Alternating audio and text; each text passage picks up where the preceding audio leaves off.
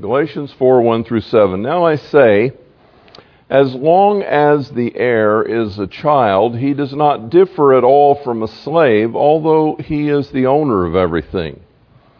But he is under guardians and managers until the date set by the Father. So also we, while we were children, were held in bondage under the elemental things of the world. But when the fullness of time came, God sent forth his Son, born of a woman, born under the law, that he might redeem those who were under the law, that we might receive adoption as sons. Because you are sons, God has sent forth the Spirit of his Son into our hearts, crying, Abba, Father. Therefore, you are no longer a slave, but a son, and if a son, then an heir through God. Father, I ask this morning that you would anoint and bless your word and speak to our hearts from your heart. You have inspired these words causing your servant Paul to write them from your heart to us. And I pray that we would receive them this morning in that spirit. In Jesus' name, amen.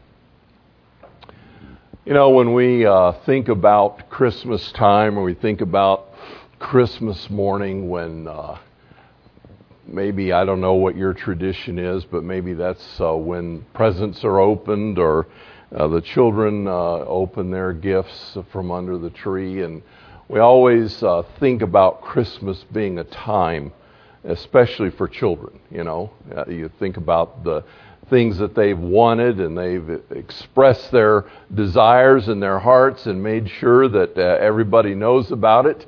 And uh, comes uh, Christmas time, and they get to open those treasures that they've been looking for and anticipating. We uh, see commercials with the wide eyed wonder, you know, of children. Don't you want to make your kids happy on Christmas? That's the message. And you see all those kinds of things that emphasize that. But I had a thought this week that, uh, that came to me about the other side of the coin, the joy that the giver receives. Have you ever uh, had the experience of buying a gift for someone that you knew they wanted and you've carefully chosen it and you've secreted it away and you've wrapped it uh, just perfectly and that moment comes when you present the gift and how much joy it gives as you watch them open it and you see their delight and their glee when they see that treasured thing that they have longed for. Or as a parent, you get to uh, be in that moment when the children uh, get the box or whatever it is and they open it up and they squeal with delight because they got what they were wanting. And the joy that it gives a parent my mom and dad were, uh, I, I think, great gift givers. I don't know if I realized that when I was a child, but they put a lot of thought into giving gifts, and they listened uh, through the year, particularly, you know, to find the kinds of things at Christmas that might uh, make me happy. And I was a strange kid because I wanted oddball things. I remember um, I remember one Christmas I wanted a typewriter. I didn't want a toy typewriter, I wanted a real typewriter. And I don't know, I must have been like eight or nine, but I, I wanted a typewriter uh, so I could learn to type. And um, lo and behold, that Christmas morning, I got up, and there under the tree was this suitcase looking thing, you know, and uh, it had my name on it, and I opened the lid, and there was a portable typewriter. They had found one. Now, my parents were not wealthy people, and buying something like that was not an easy feat. but they had uh, found someone in my dad's office that had a portable typewriter they were wanting to sell and they made this deal you know. I found out about this later. And they they had gotten the typewriter for me.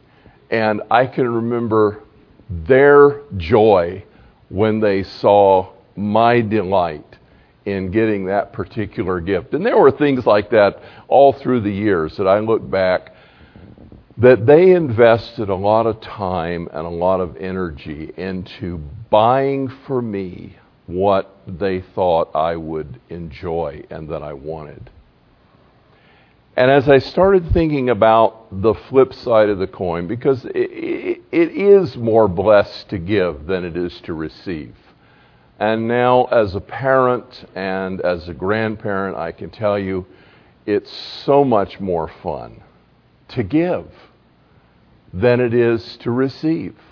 I have so much more joy uh, watching people open, you know, my family members open gifts that delight them and that have been thoughtfully selected. And yes, it's a hit.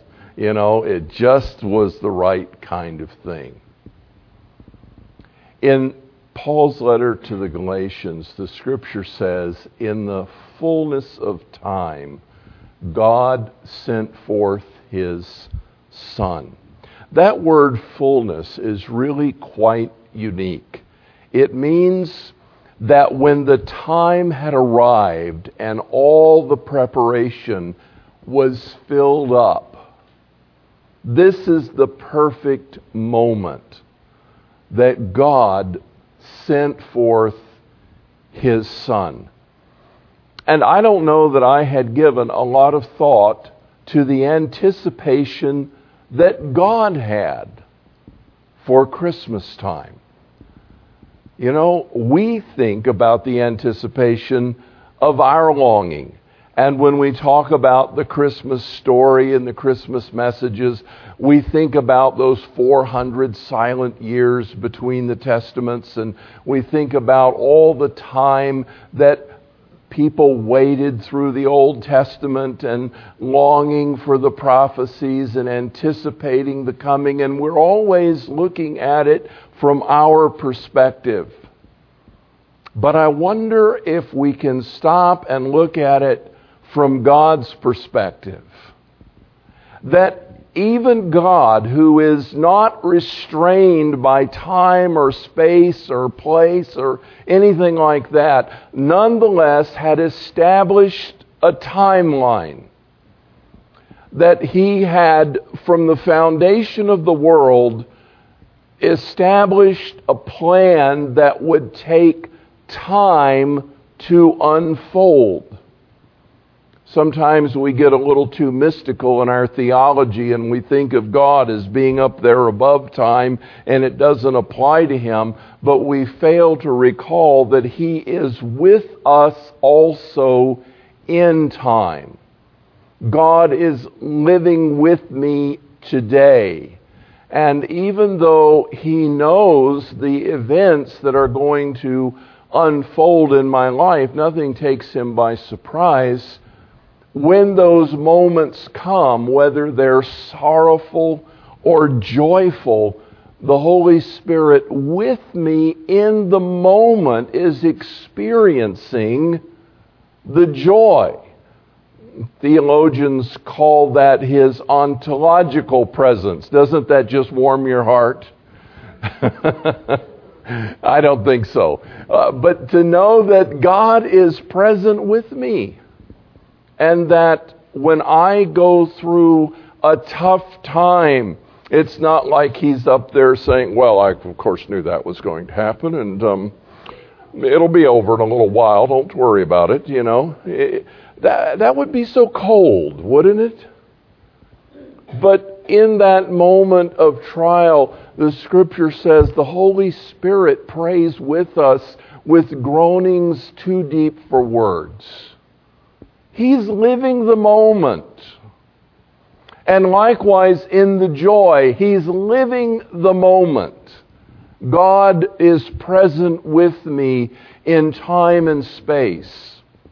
And so, as all of the prophecies were given and all of that unfolding through the Old Testament and the, the calling out of Abraham and the giving of the law and the raising up of the Davidic kingdom and all of those uh, historical moments in the preparation of God's people, God was waiting,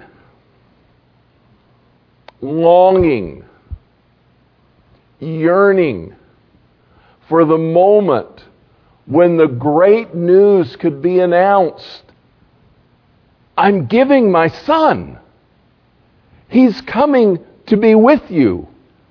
And when he comes, your life is going to be so different. It's going to be fantastic.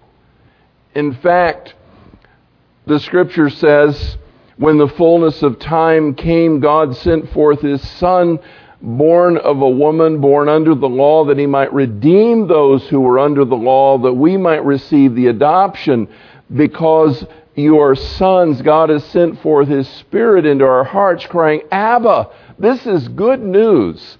And Mark in chapter 1, verse 15, talks to us about when Jesus began to preach the gospel. And listen to the words. In Mark chapter 1, starting in verse 14, now after John the Baptist had been taken into custody, Jesus came into Galilee preaching the gospel of God. That word gospel has been used by us so frequently in terms of what happens at church that we've really lost track of the depth of its meaning. Or perhaps I should say the simplicity of its meaning. Gospel is simply good news. It's just good news. And what Mark is saying is Jesus came to Galilee preaching the good news of God. This is God's good news. It's good news to him. It's something he's excited about. It's something he wants to communicate.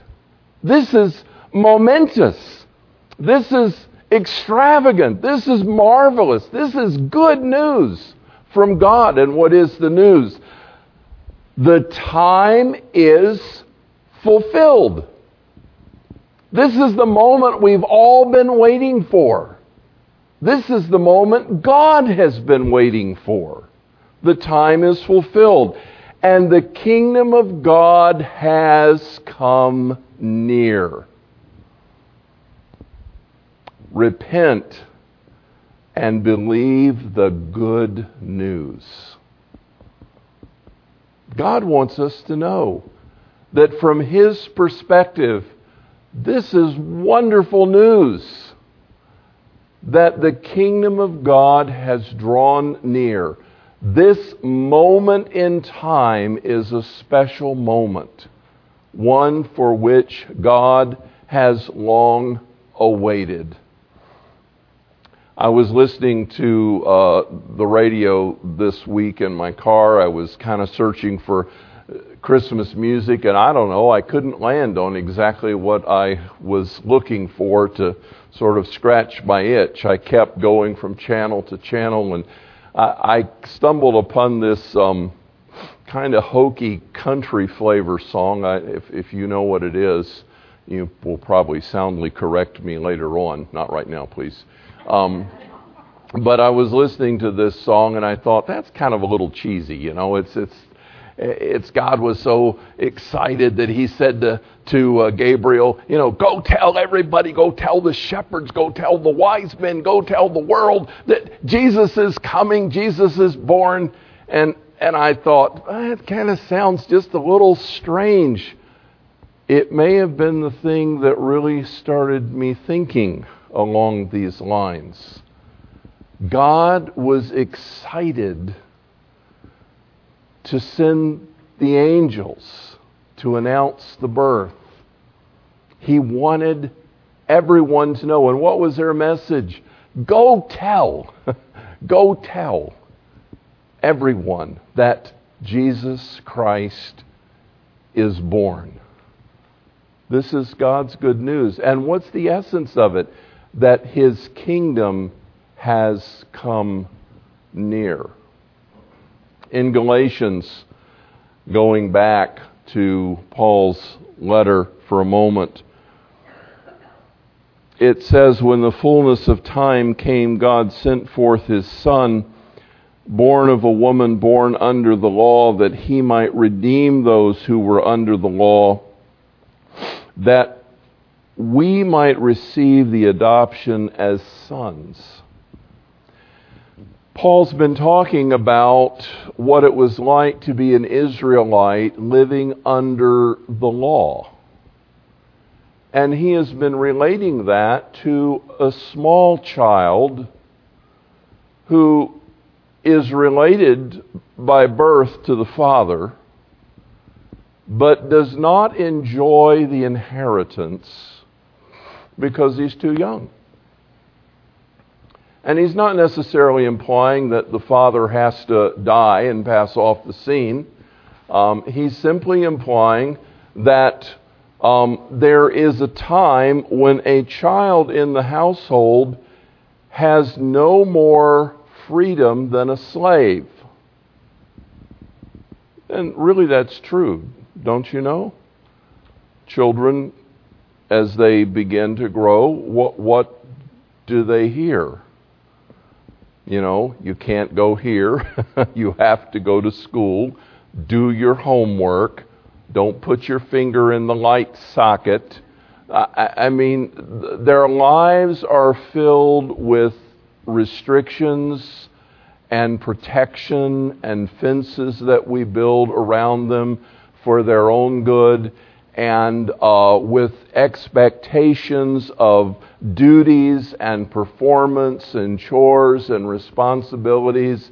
And really, when you think about it, uh, a child growing up in the home who is underage isn't any different from a servant. I, I don't mean they're there to serve us. What I mean is they are confined and restricted. They don't have authority. They don't have the run of the house, so to speak. But what joy it is for a parent to celebrate those landmarks, especially when they are accompanied by appropriate maturity reflected by the landmark graduation from high school. Getting a, a, a responsible job. Um, becoming a manager of money being able to handle their own affairs. And somehow along the way, when it goes the way it's supposed to go, a transition occurs. I, I think it was Mark Twain who may have said, uh, The older I got, the smarter my father got, or something like that. But um, the point was that as he got older, he recognized that his dad had some wisdom. But another thing happens as children get older. They begin to see their parents as people. You know, they're not just my parents. They're, they become people. They realize they had dreams and they had goals and they've had disappointments and they fell in love and they got married and they had uh, all of these normal kinds of things that go on in the heart of, yeah, just a real person. And then on the other side of the coin, the child transitions into an adult and the parent sees their judgment getting better and their wisdom growing and their perception improving and their responsibilities expanding. And somehow in that process, there becomes a, a, a friendship you can never ever take away the parent child connection. That's always there. But there comes that moment when our children become our friends and they see us as other people. And those are special times. And ideally, in every family, many of those middle years should be characterized by that respect and that friendship and that joy of being together as family. The child rearing years are over. The do's and don'ts and curfews have ended. And now we see the fruit of that in choices made well and lives lived appropriately. God was really tickled when he could send Jesus to end the period of childhood under the law and his people could come of age and receive the full inheritance as sons of God. Ladies, I don't want you to be put off by that. I, I realize the scripture is written within a certain cultural milieu, and as a consequence, uh, you often seem to get left out of these verses. But really, the intent here, because the scripture says in Jesus Christ there is neither male nor female. And the intent is to understand that everyone who comes to Christ comes into the fullness of an heir. And in those days, women did not inherit. So if the scriptures had said in first century Middle Eastern Jewish culture, you've become like a daughter, I'm afraid that wouldn't have been very significant. And so, rather, instead, you have become like a son, joint heirs with Jesus. You and we all together become co heirs with Jesus Christ. We inherit the family riches. They belong to all of us as joint heirs with Jesus Christ, as if everyone were the eldest son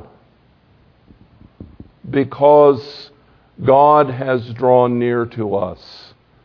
And God is thrilled with this. To be able to open the treasures of heaven and say, All authority has been given to me in heaven and in earth. Go in my name.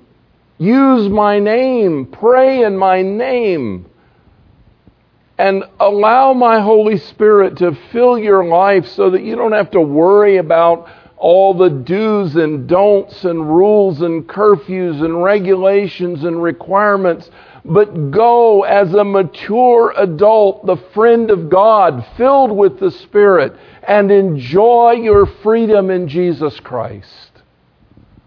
We have come of age. The kingdom of God has come near, and God is thrilled. He was looking forward to the day when we could be his friends again, when we could call him Papa God. Oh, he wanted that moment to come. When Jesus said, When you pray, pray like this Abba, Abba, Daddy. Oh, the heart of God was just so thrilled. Under the law, the Jews were so frightened of his character and so afraid of his name, they wouldn't even pronounce it. But now, you can call him Daddy, and you can come into his presence knowing that He welcomes you with open arms. You are my child, and I receive you. This is God's good news. He looked forward to giving the gift of Jesus in the fullness of time. The moment had arrived, and we could open the gift. And so, John the evangelist tells us in his gospel in verse 14 that God sent his Son into the world, and the Word became flesh and dwelt among us.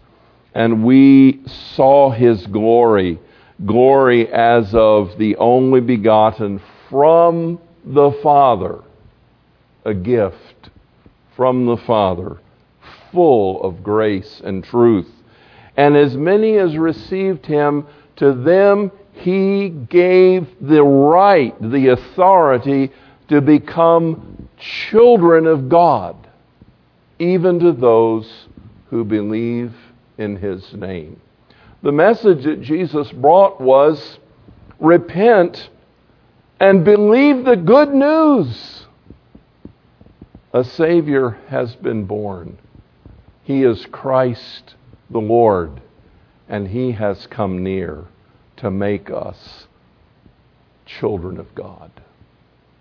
Everyone who will believe this good news can be children of God. And it thrills the heart of God every time someone else discovers the gift and pulls off the bow and beholds the cross and turns from their selfish ways and embraces Jesus and receives the gift of life eternal. The kingdom of God has come near. God was waiting for that special moment. You know, as we think about Christmas this year and we think about the gift that we have received, think about the gift that He has given His Son and the joy that it gives Him when we unwrap the package and take it for ourselves. Praise the Lord. Praise His name. Father, thank you for your gift to us. Thank you for your great heart of love. Thank you for the anticipation that you had and that very special moment when you could say to the angels, Go tell the shepherds Light the star. Go tell the wise men. Jesus is born. The time has come. Thank you, Father, for the gift of Jesus Christ. Amen.